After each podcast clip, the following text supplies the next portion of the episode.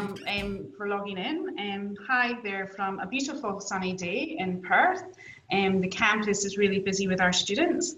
For those of you who don't know me, my name is Fiona Allen and it's my pleasure to welcome you to this UWA Hong Kong Alumni Network webinar, How COVID Will Change the Future of Work in Hong Kong.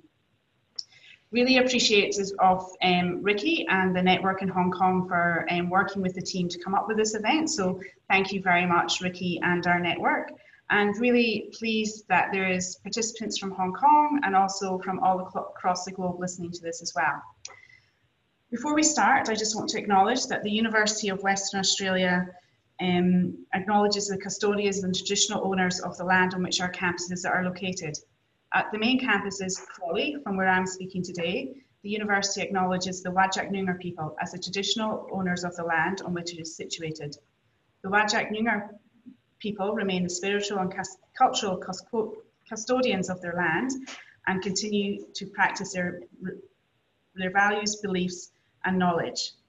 We pay our respects to the elders past, present, and emerging. As Chief Advancement Officer, I am personally committed to supporting our global alumni community.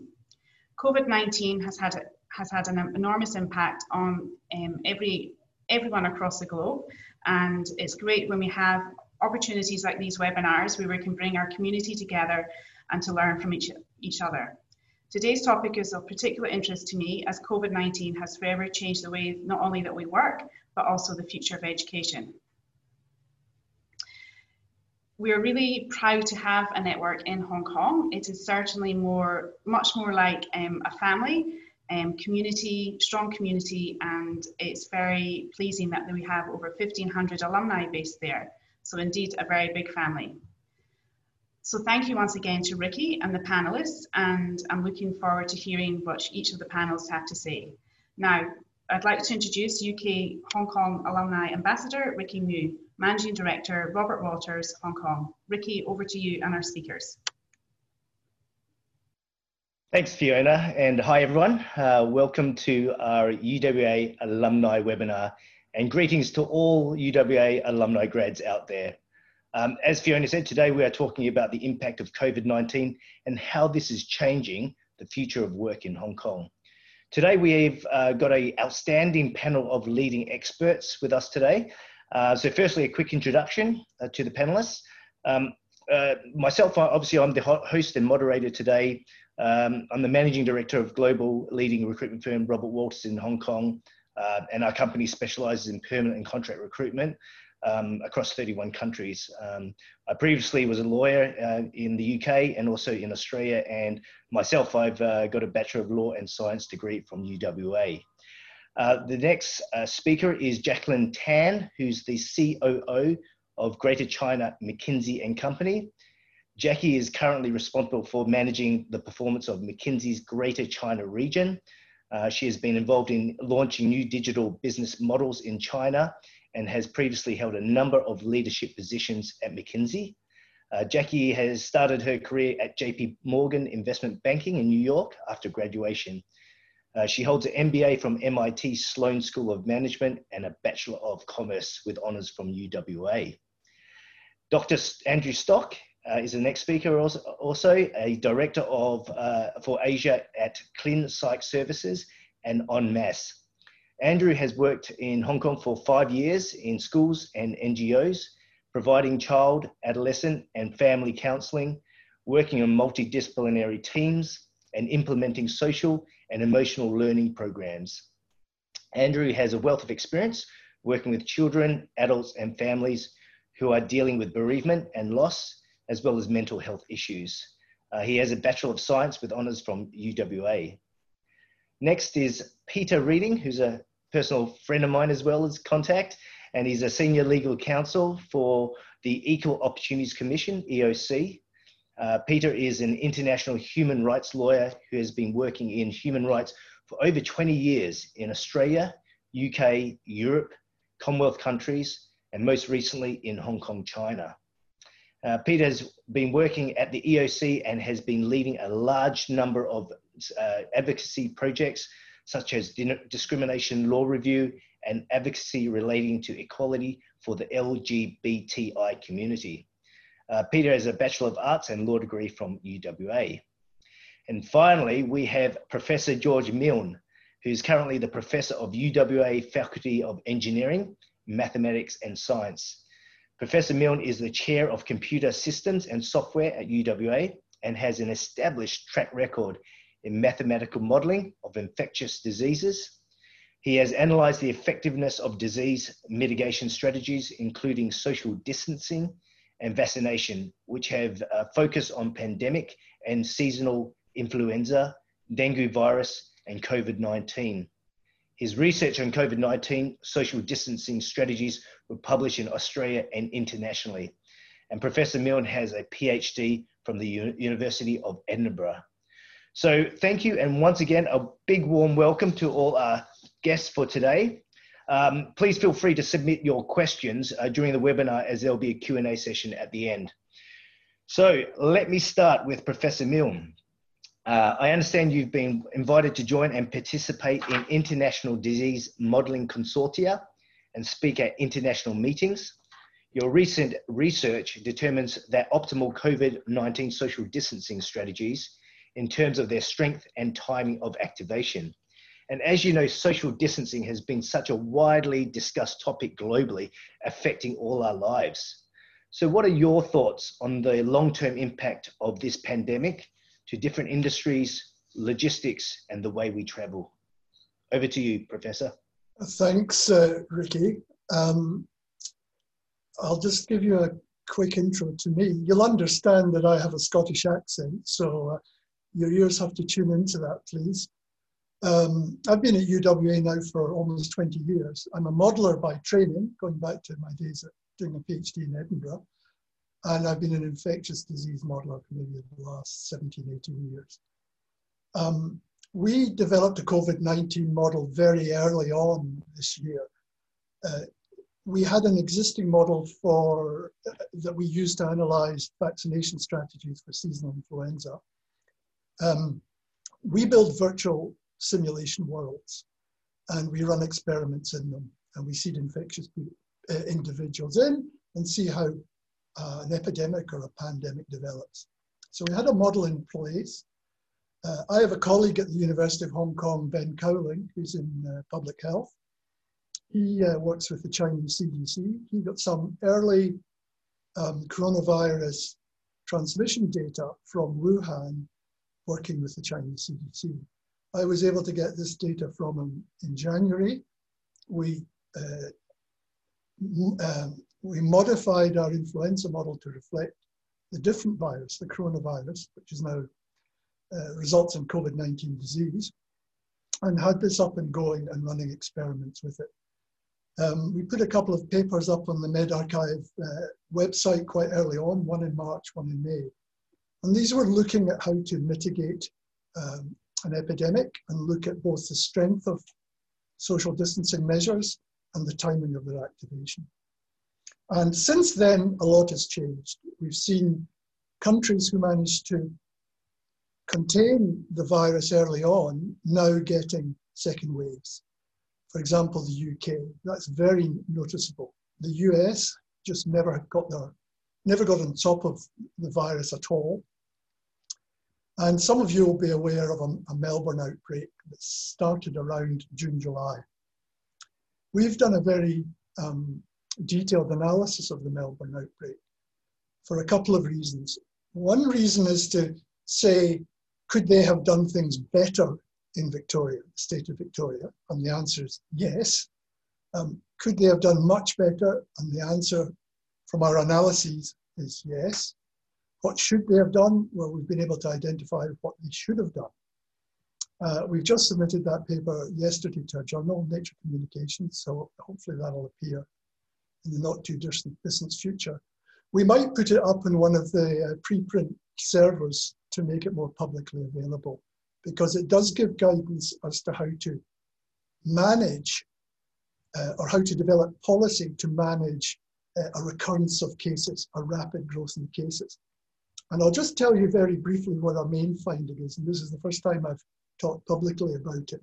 The main finding is that in late, uh, in early to mid-June this year, the number of cases in Greater Melbourne started to increase. Now, this is in a scenario where there was practically no COVID 19 transmission throughout the whole of Australia.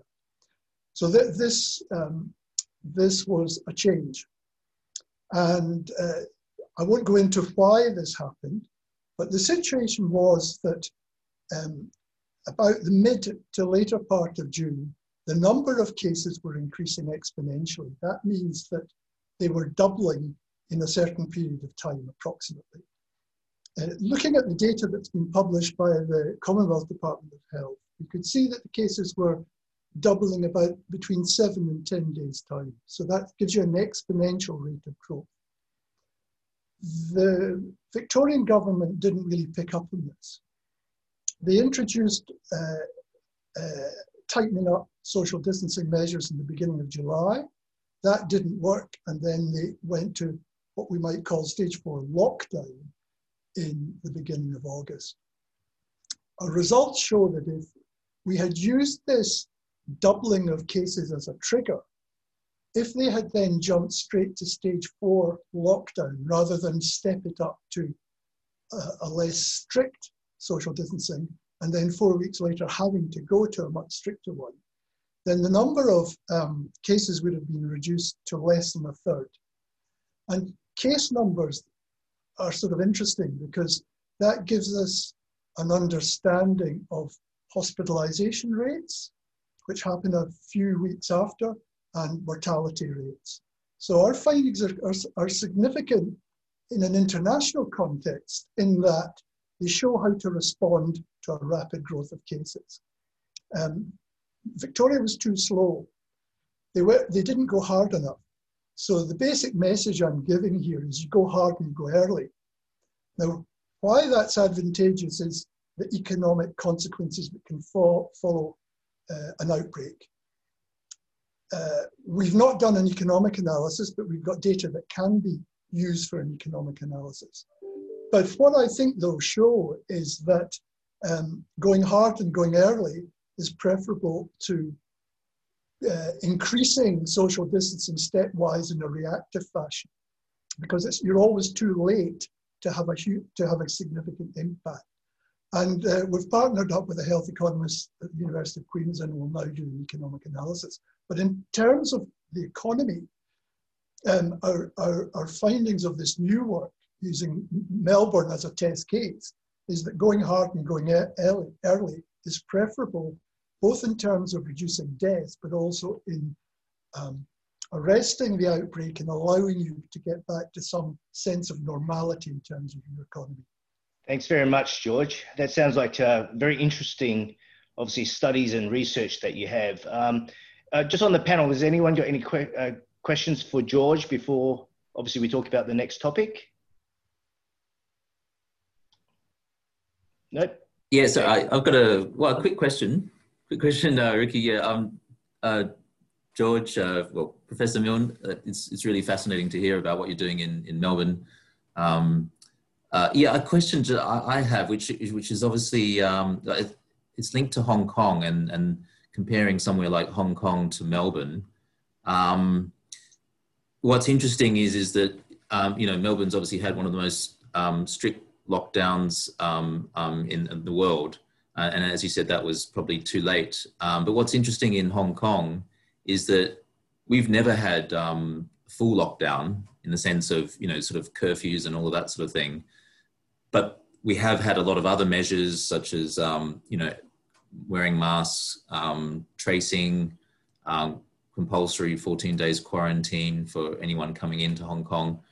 Um, so it, I'm just wondering what you think about the, those other measures as being as important as as the lockdown, because as I said, we've never actually had that in Hong Kong. But as you probably know, the numbers of cases in Hong Kong is is also, I think, a, a success story story because there's only about five thousand right now for a population of um, seven point five million.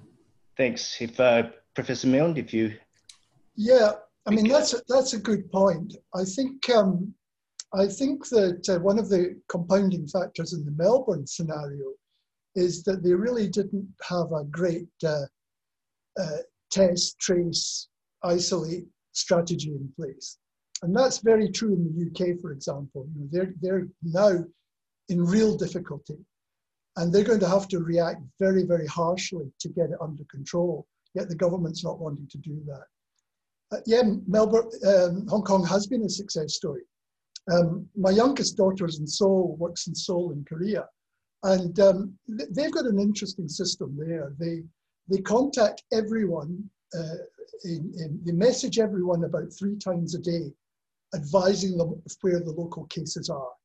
And they actually go to the point of shutting down individual housing blocks. So that's a sort of situation a bit like Hong Kong, you know, densely packed in Greater Seoul. And it's a very refined system. They've got good technology, they're using the technology well, they're uh, messaging people, they're telling you if you've got to go and be tested, they're telling you if there's uh, a hotspot of cases close to you. Uh, uh they may well be doing something like that in Hong Kong.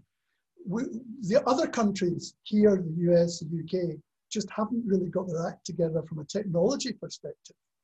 So there's a lesson to be learned here, I think, generally. Thanks very much, Professor Milne. And I think the other message is that obviously we're quite disciplined in Hong Kong. We do wear masks, and uh, you know we actually from that perspective. Okay, let's uh, move on to the next uh, speaker, um, Jackie. Um, question for you: Hong Kong possesses a wide range of competitive advantages that have long established the city as one of the world's most attractive destinations for investing and doing business. However, Hong Kong's privileged position has not gone unchallenged. Amid ongoing uncertainties in the global economy, we've seen a rising growing competition. What are the biggest challenges businesses, employees are facing in Hong Kong? Over to you, Jackie. Ricky, not an easy question you've given me. Um, you know, I, I, moved to Hong Kong with my lawyer husband, who happens to be a UWA alum, um, over 15 years ago. And we'd like to think that we've seen quite a lot, but what a crazy, you know, last 12 months it's been um, around the world with COVID, but, you know, in particular in Hong Kong with the additional uh, things like the protests, right? Um, triple outbreaks on COVID, yes, of course. Um, the, you know, the, the, the really strict quarantine and border controls intra-region, restricting a lot of travel, and of course, you know, the latest, the US sanctions. Um, and you know what I would say is it really demonstrates the resilience and uh, and the grit of uh, of this city and uh, and the people here. Um, so to your question around um, competitiveness, Ricky, um, nothing like a bit of competition, right? I say to, to keep one on their toes. And, um, you know, there's been quite a lot of press recently around Hong Kong's competitiveness. I think there was a recent article out, I think it was in the Wall Street Journal, that was talking about um, the 2020 rankings of, um, of economies around the world and their competitiveness. And um, it talked about, um, you know, Hong Kong's, Hong Kong's tumble down the list. And I was thinking, wow, okay, so this is going to be a, a big fall from glory. And I continued reading, and what you, you know, what it said was, you know, Hong Kong's um, number five, so still pretty respectable. Yes, it did tumble down a couple, right? So it was number two, but still, you know, in the top five. Um, and you know, of course, Singapore continued to be number one, right? Low um, uh, lots of stability in the political system and institutions, um, but still pretty respectable for Hong Kong. Um, no doubt the ranking and the decline was in part due to protests and probably a poorer economy. But it'll be interesting to see in this coming year, 2021 rankings, where, where Hong Kong comes out, because I think a lot of it will be driven by um, the response to COVID, which, you know, as, as uh, Dr. Milne said, uh, we've done a decent job here. Um, in terms of competitive advantage, you talk about challenges, but I'd actually like to think that Hong Kong still got quite a lot going for it. Um, competitive advantage is something that I think has been developed over many decades, right? So it's not something you earn overnight, but I also think it's not something that disappears overnight. Um, and I guess there's a couple of things that I'd point out as highlights in Hong Kong. One is um, financial center. I think it will continue to be that. It will be the point of access for a lot of um, international investors wanting to access um, the growth market that is China.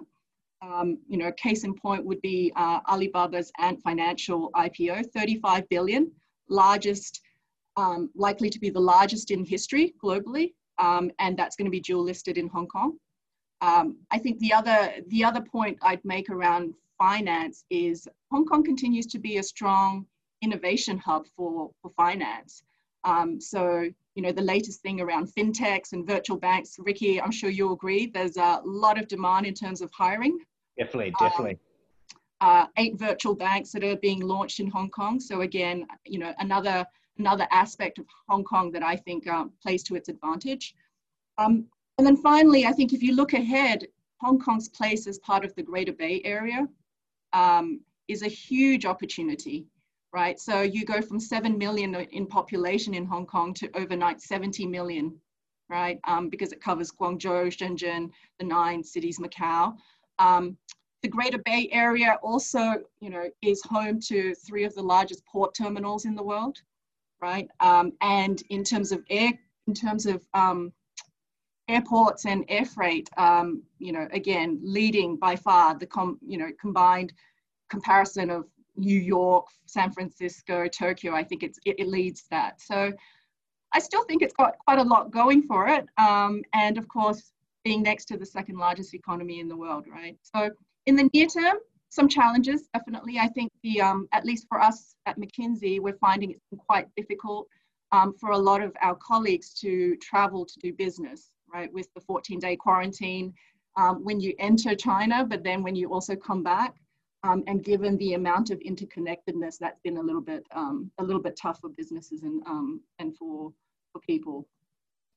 Thanks very much, Jackie. Uh, I definitely uh, echo those views, and obviously I'll go into a bit more about the current market state and and overview uh, when I have uh, uh, sort of uh, my segment as well.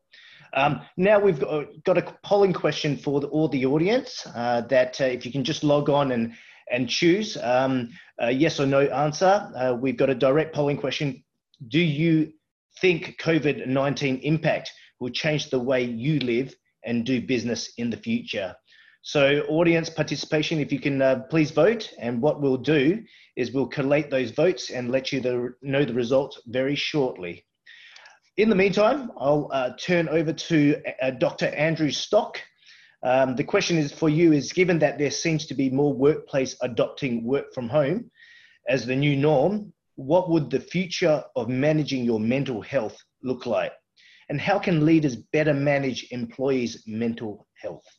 Thank you, Andrew. Thanks, Ricky. It's great to be here. Thank you, Professor Milne, for, for sharing some, some cutting edge research and findings. Uh, what a privilege to be able to, to hear about some of those findings and, and to be uh, yeah, really well informed about how we can respond at the more uh, public level and, and national level in different parts of the world. Thank you, Jackie, for your uh, responses and, and, and, sharing about where things are at um, amongst organizations, uh, again, at, at broader in broader sort of settings. What I guess I'm being asked to, to speak to today is more on the individual level, on the family level, on the team level within our organizations.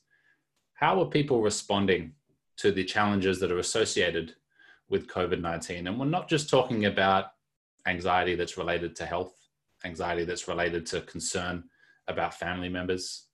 We're also talking about the impact of, of restrictions, of lockdowns, Professor Milne very rightly highlighted that having a, a swift and, and, and, and strong response to when there is an uptick in cases is at the public health level by far the most effective strategy available to us.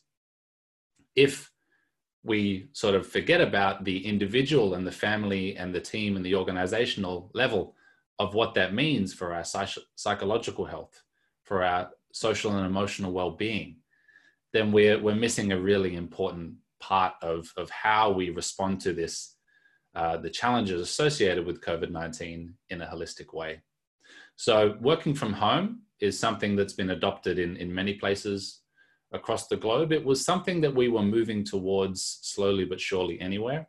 So, it's not like there hasn't been any research done on how to do it well already. However, there's been a tremendous, uh, a tremendous growth in in the interest and the and the research and the energy poured towards how do we work well from home how do we establish socially connected virtual teams we know that when it comes to uh, uh, have mental health and well-being in the workplace, be that virtual or otherwise, it relies on a number of factors. One of those factors being how connected we feel. And so, if we are working from home, we don't have that same advantage of being in the office, having those spontaneous opportunities to connect with others, to check in on each other. So, that presents challenges. We also might not feel as though the relationships are as supportive as they used to be. And so, if we're working from home, we might be still having you know, a lot of Zoom meetings and things of that nature, but perhaps that can lean us towards being more business focused and being a little less aware of if someone's struggling or of some of the other issues that are important when it comes to a team and an organization's overall health and well-being and all the dynamic factors that come into play. So I've been very busy in my work with En Masse, providing a, a number of workshops and webinars and the like, talking to organizations about this very issue and we know that there is a, a, a realization and a recognition amongst organizations, not only in Hong Kong, but also in Australia and across the globe, that we more than ever need to input um, and invest in, in people's mental health. Because some people have gone as far to compare the impact that restrictions and things like stage four lockdowns have on people's mental health to a trauma like experience something that you know was sort of outside of your control an oppressive power that took away the things that you loved and had access to perhaps uh, uh, uh, really caused you some level of harm and so we've had some initial trauma but now we have these second ways we have we have reactivated trauma like responses and we have the after effects of if you've experienced a level of trauma where you're more vigilant you're experiencing more anxiety, you're more on the lookout for what might go wrong next. And what we also know from the international data is that sadly, the international situation regarding COVID 19 is not getting better. It's currently getting ex- exponentially worse. And so this is all having an impact on our mental health. And that's being compounded by the possibility and the potential for feeling socially isolated as we're practicing these important physical distancing measures. Thanks very much. Fantastic insights, uh, Dr. Stock. Um, I think from Hong Kong's perspective, as you mentioned, you know, we've obviously had, um, you know, uh, political. We've uh, we've now got obviously uh, uh, uh COVID nineteen, but also on top of that, it's economical as well with the you know the global recession. So, and I, I guess Hong Kong is very unique because you know when we talk about mental health, you know, people don't live in big old houses. You know, we actually have you know, quite dense population. So I mm. think that also compounds uh, and um, you know the, uh, the, the mental health issue. Um, just to let you know the results of the, the, the first poll, do you think COVID 19 will change the way that you live and do business in the future? It is a 95% uh, to yes and 5% no. So, as you can see, COVID 19 has had a massive impact on people's lives and obviously uh, their workplace as well. So that's a very interesting result, which I will share right now. Uh, now, moving on to the next uh, topic uh, and speaker, Peter. Um, we've seen numerous uh, news articles of Asian people being verbally abused and even physically attacked around the world because of the perceptions of the virus uh, as Chinese in origin. I mean, if you YouTube, if you Google any of this, you'll see it. Uh, what impact has the coronavirus had on issues of equality, whether relating to race, disabilities, gender, or socioeconomic status? Over to you, Peter. Yeah, thanks uh, very much, Ricky. It's uh, it's such a delight to be on this panel with so many um, distinguished uh, um, panelists, but in, in terms of so many different perspectives on, on the issue of um, COVID. Uh, I just realized though, as we're going through this, um, uh, the, the polls, that perhaps we should have one on how likely is it for WA to succeed, secede from the rest of Australia um, because of COVID, because, um, you know, obviously that was always an issue in WA. Um, perhaps that's one we could uh, have at the end. Um, but um, in, in terms of uh, more serious issues, um, what I don't like is when you, uh, particularly at the beginning of the virus and you know earlier in the year, people used to talk about we're all in this together. Um, and on the surface of things, obviously we are in the sense that um, theoretically anyone and everyone could get the virus um, given its contagiousness. But in reality, its impact in terms of issues of uh, discrimination and inequality are particularly serious for certain groups in society. Um, and that's obviously an area that um, I work on and that we at the Equal Opportunities Commission uh, have a mandate to promote equality and eliminate discrimination in Hong Kong. Uh, and these issues of inequality and discrimination um, are actually manifest all around the world. Um, and you mentioned some, some examples. Um, there are issues of race discrimination and prejudice. There are issues of disability discrimination, uh, sex discrimination and inequality, and particularly socioeconomic inequality surrounded by the virus.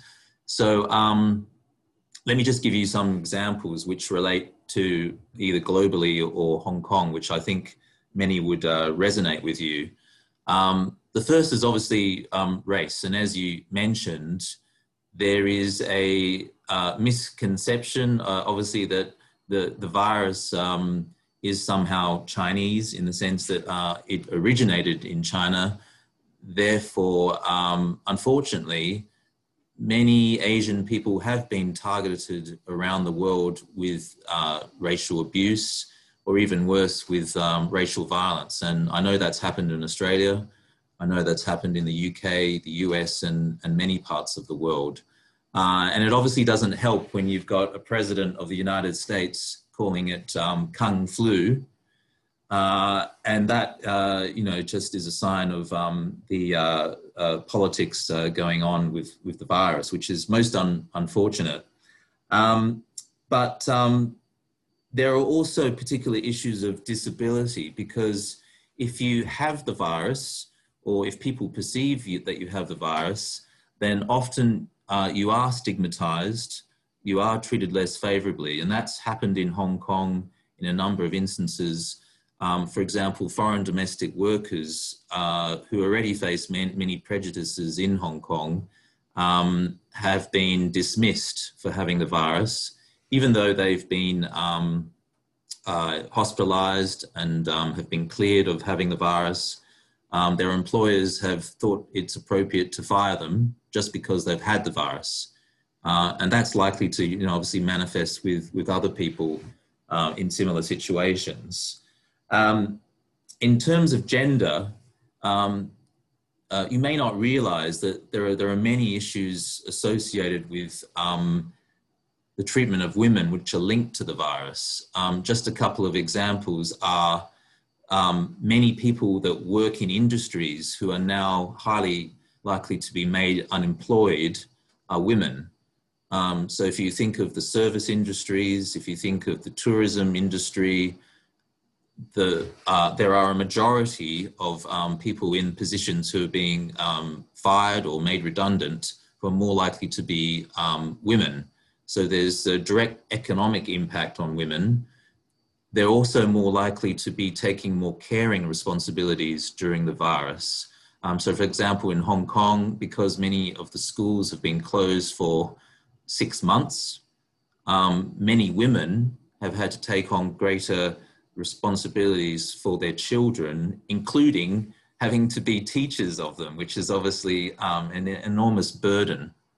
Uh, and then, perhaps most uh, disturbingly, because more people are working at home, as Andrew said, or at home in the same environment, it also unfortunately means that many more women have been subjected to domestic violence. Um, and that's um, been played out in terms of research um, here in Hong Kong and in other parts of the world, which has shown that to be a particular problem associated with the virus. Um, and then just finally, in terms of um, socioeconomic disadvantage and um, people who are in poverty, people who are more likely to be living in housing where there are less space and so on. This is played out in many parts of the world where they're more likely to catch the virus and more likely to die. And that also um, ties in often, unfortunately, with um, ethnic minorities. So, for example, in the UK, the statistics are that black people are four times more likely to die from the virus than white people. And in the US, it's about three times. Um, and that is linked to socioeconomic inequality, the fact they're more likely to be doing frontline jobs where they're at risk of um, being exposed to the virus, and they're more likely to be living in cramped living conditions. So um, those are not good signs, but what it means is, is that um, governments around the world need to respond to these issues of inequality so that hopefully in the future, when there is another pandemic, which, um, you know, all the signs are that they're becoming more common, um, that hopefully we'll be in a better position in terms of trying to address some of these serious issues of inequality. Thanks, Peter. Uh, viewers, if you've got any questions for Peter uh, or any of the uh, other speakers, please do um, please do uh, uh, uh, lodge them for for us. Um, just out of interest, Pete, I mean, you know, obviously you are seeing complaints related to to COVID or coronavirus. Is there any trends, or if, have there been any specific um, cases that have been quite unique um, from your perspective?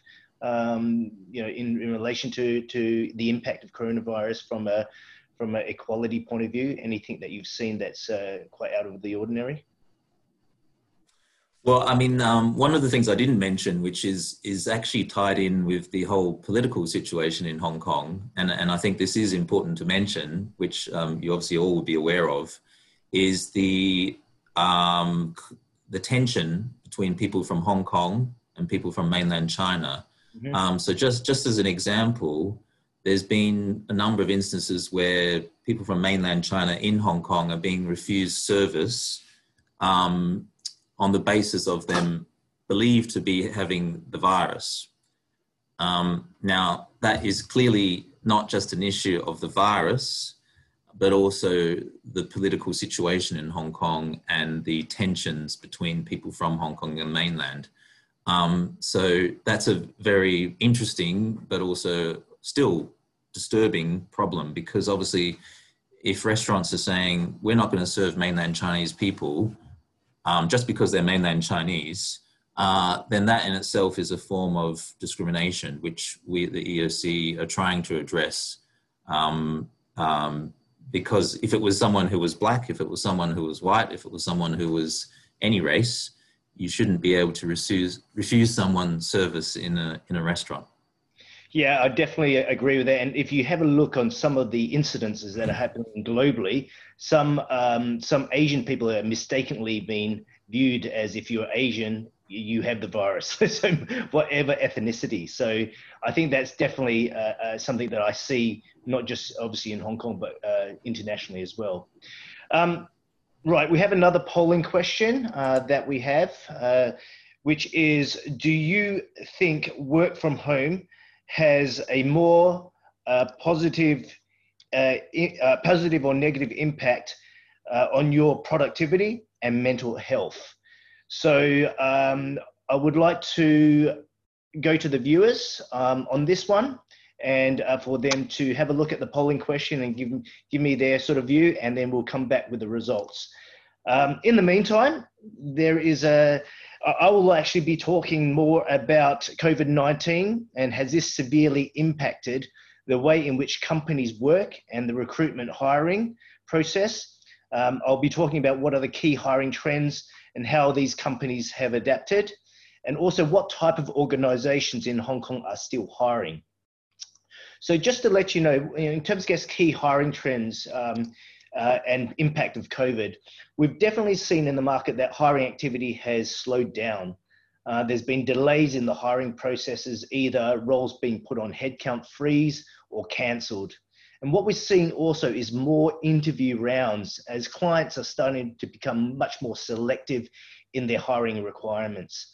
Um, we're also seeing approval processes taking longer, especially if the companies are headquartered overseas, because you know, obviously with the differences in time and also with the lockdowns and so forth, this has also heavily impacted uh, decision-making processes.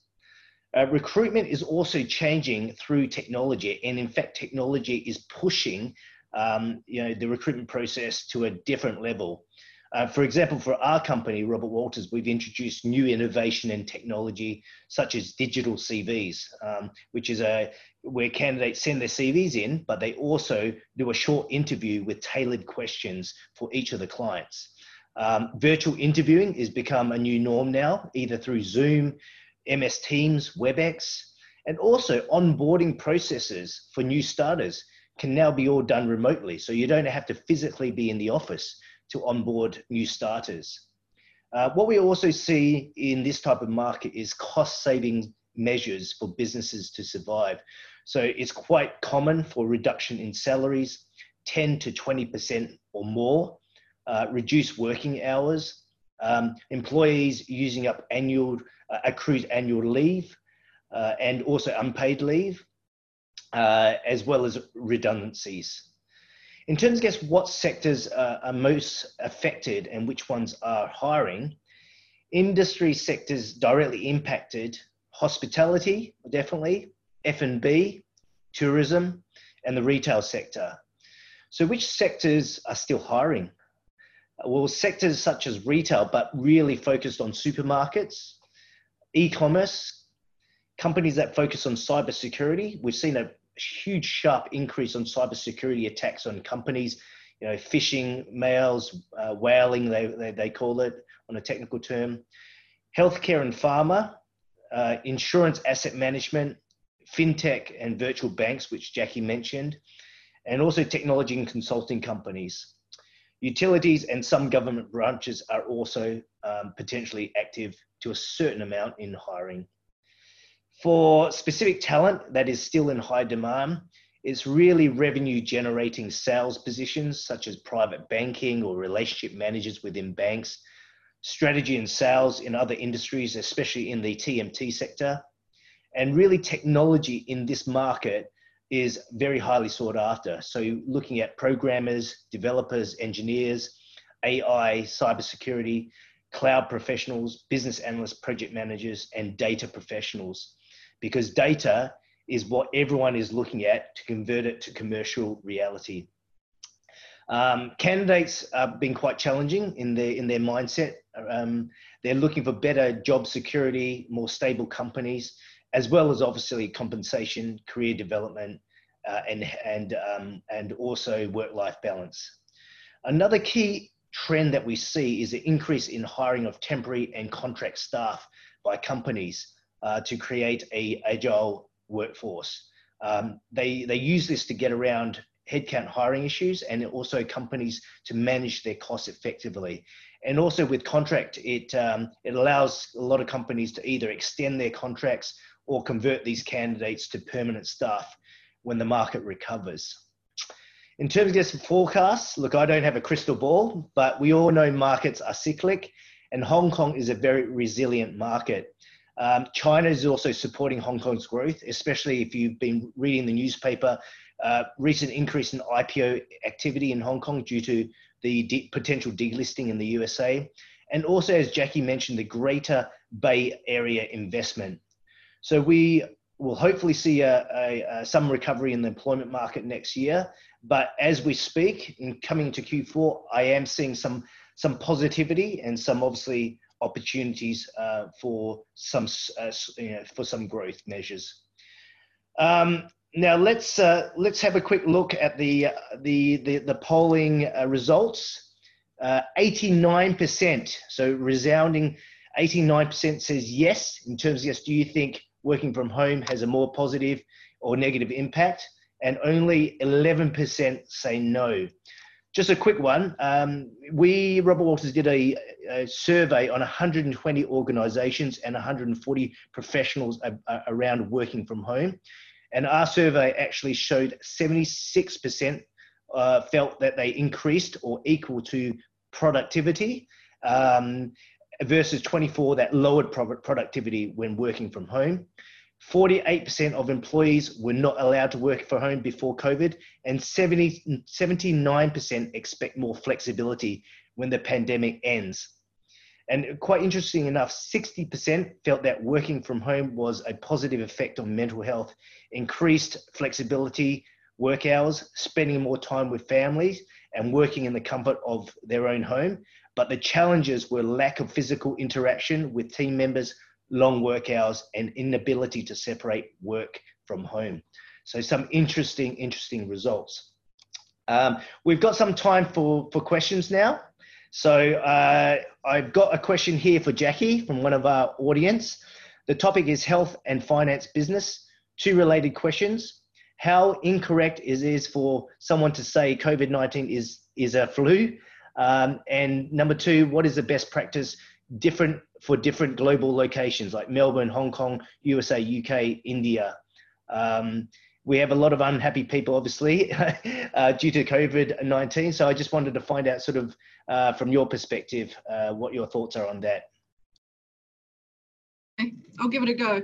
Um, so first of all, I'm, I'm, no medical doctor or infectious diseases expert, so maybe Professor Milne, you might be able to answer that question about whether it's a flu or not, but at least from sort of practical observations, because of course every every organization today is just keeping a close eye on case and case management, um, we've seen at least um, you know a range of, of, of um, levels or severity of sickness from people who you know had a one day fever to others that have you know been been sick for quite a while and um, having the recovery um, be you know be a little bit longer. Um, from from our firm's perspective, it, it is about giving people time to recover, of course, and and, and taking the leave that they need to do so because everybody seems to have it slightly differently. Um, you know, the, the second question, I think what I'm hearing is just, you know, how do you balance lives and livelihoods, right? Um, so, you know, um, and different different countries um, have had different levels of severity.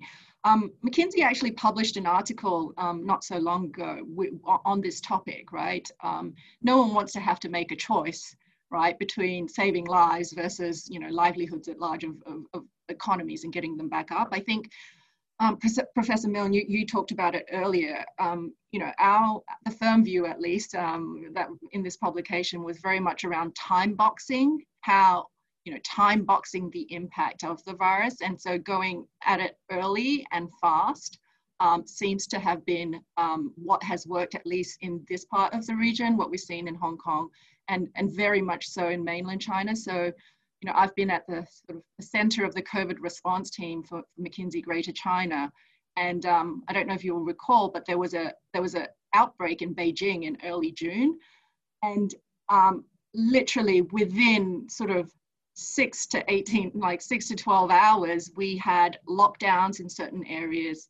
Um, QR codes, everybody walks around with a QR code on their mobile app, and you know, sometimes it's green and other times you know it's it, it's red. We had a colleague who left beijing green and he arrived into shanghai and it happened to be red because they had extended the lockdown areas that they felt were sort of at high risk in beijing and he happened to pass a road in a taxi on the way to the airport right? This was sort of how strict and draconian they were. But very quickly within a matter of weeks beijing is up and running again. And for the most part i think you know mainland china has been operating business as usual um, you know, since early May. Yeah. Thanks very much, Jackie. Um, I've got a question for Professor Milne. Uh, did your recommendations assist the WA Premier take, take regarding its hard stance for COVID? And what do you, your models, um, sorry, what do your models uh, show regarding number and strength of successive waves? Professor?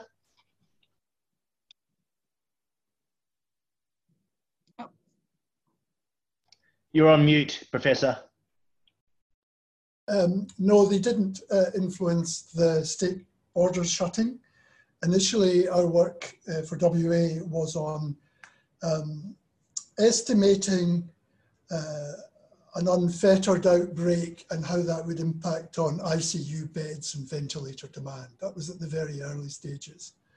Um, the shutting the borders was a precautionary me measure, it was nothing to do with modelling.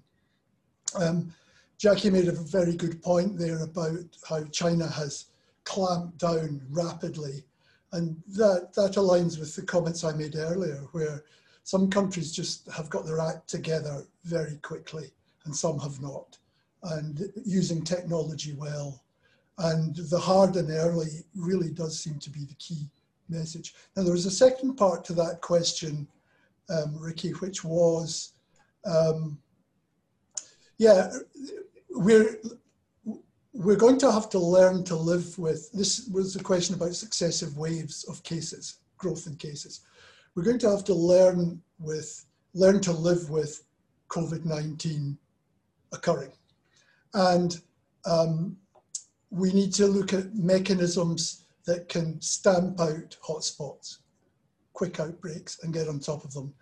Um, and i'm you know it's interesting that our work agrees with the mckinsey work for example um, in terms of short, sharp shock.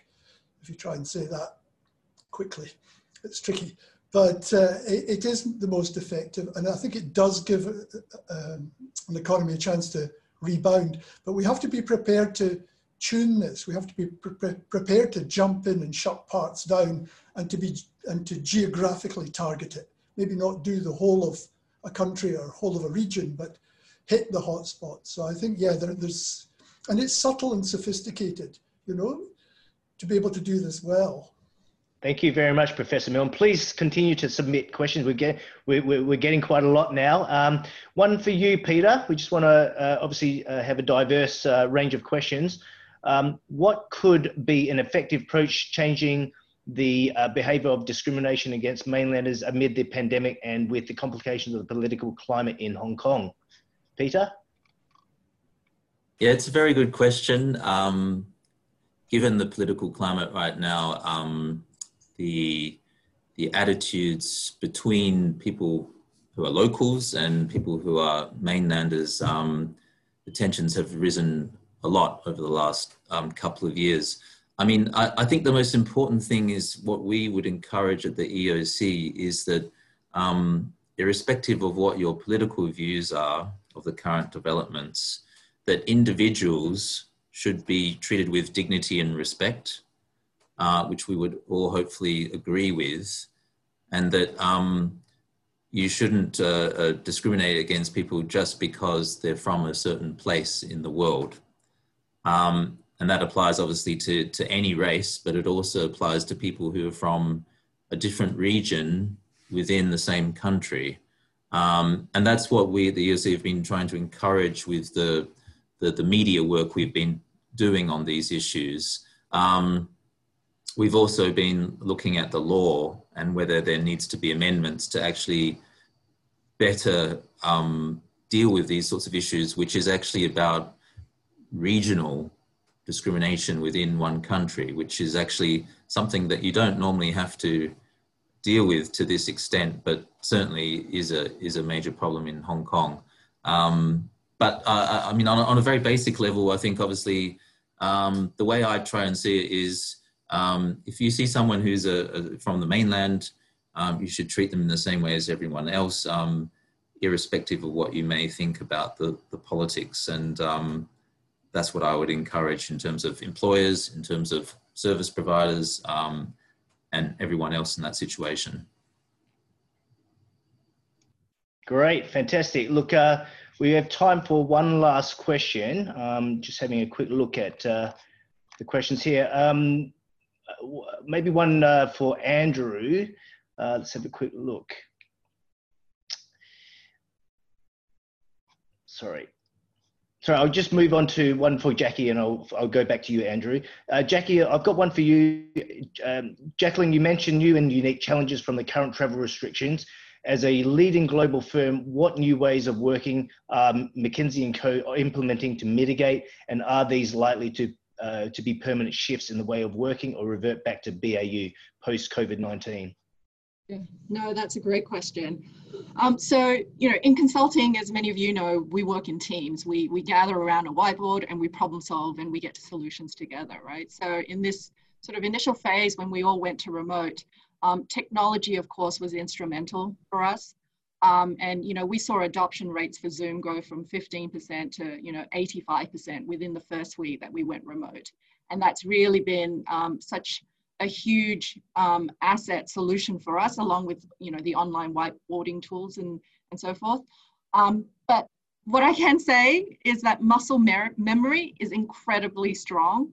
Um, and so this drive to get back to normalcy, to go back to normal, is you know it, it's it's almost immediate right like everybody's like when can we get back on the road again when are we going to travel five days a week and you know back to that sort of that treadmill. Um, and so we've actually been having quite a number of sort of discussions and, and, and, and rethinks about what does a new normal look like especially in the profession of consulting where five days a week travel has been the norm right? Does it have to be that way?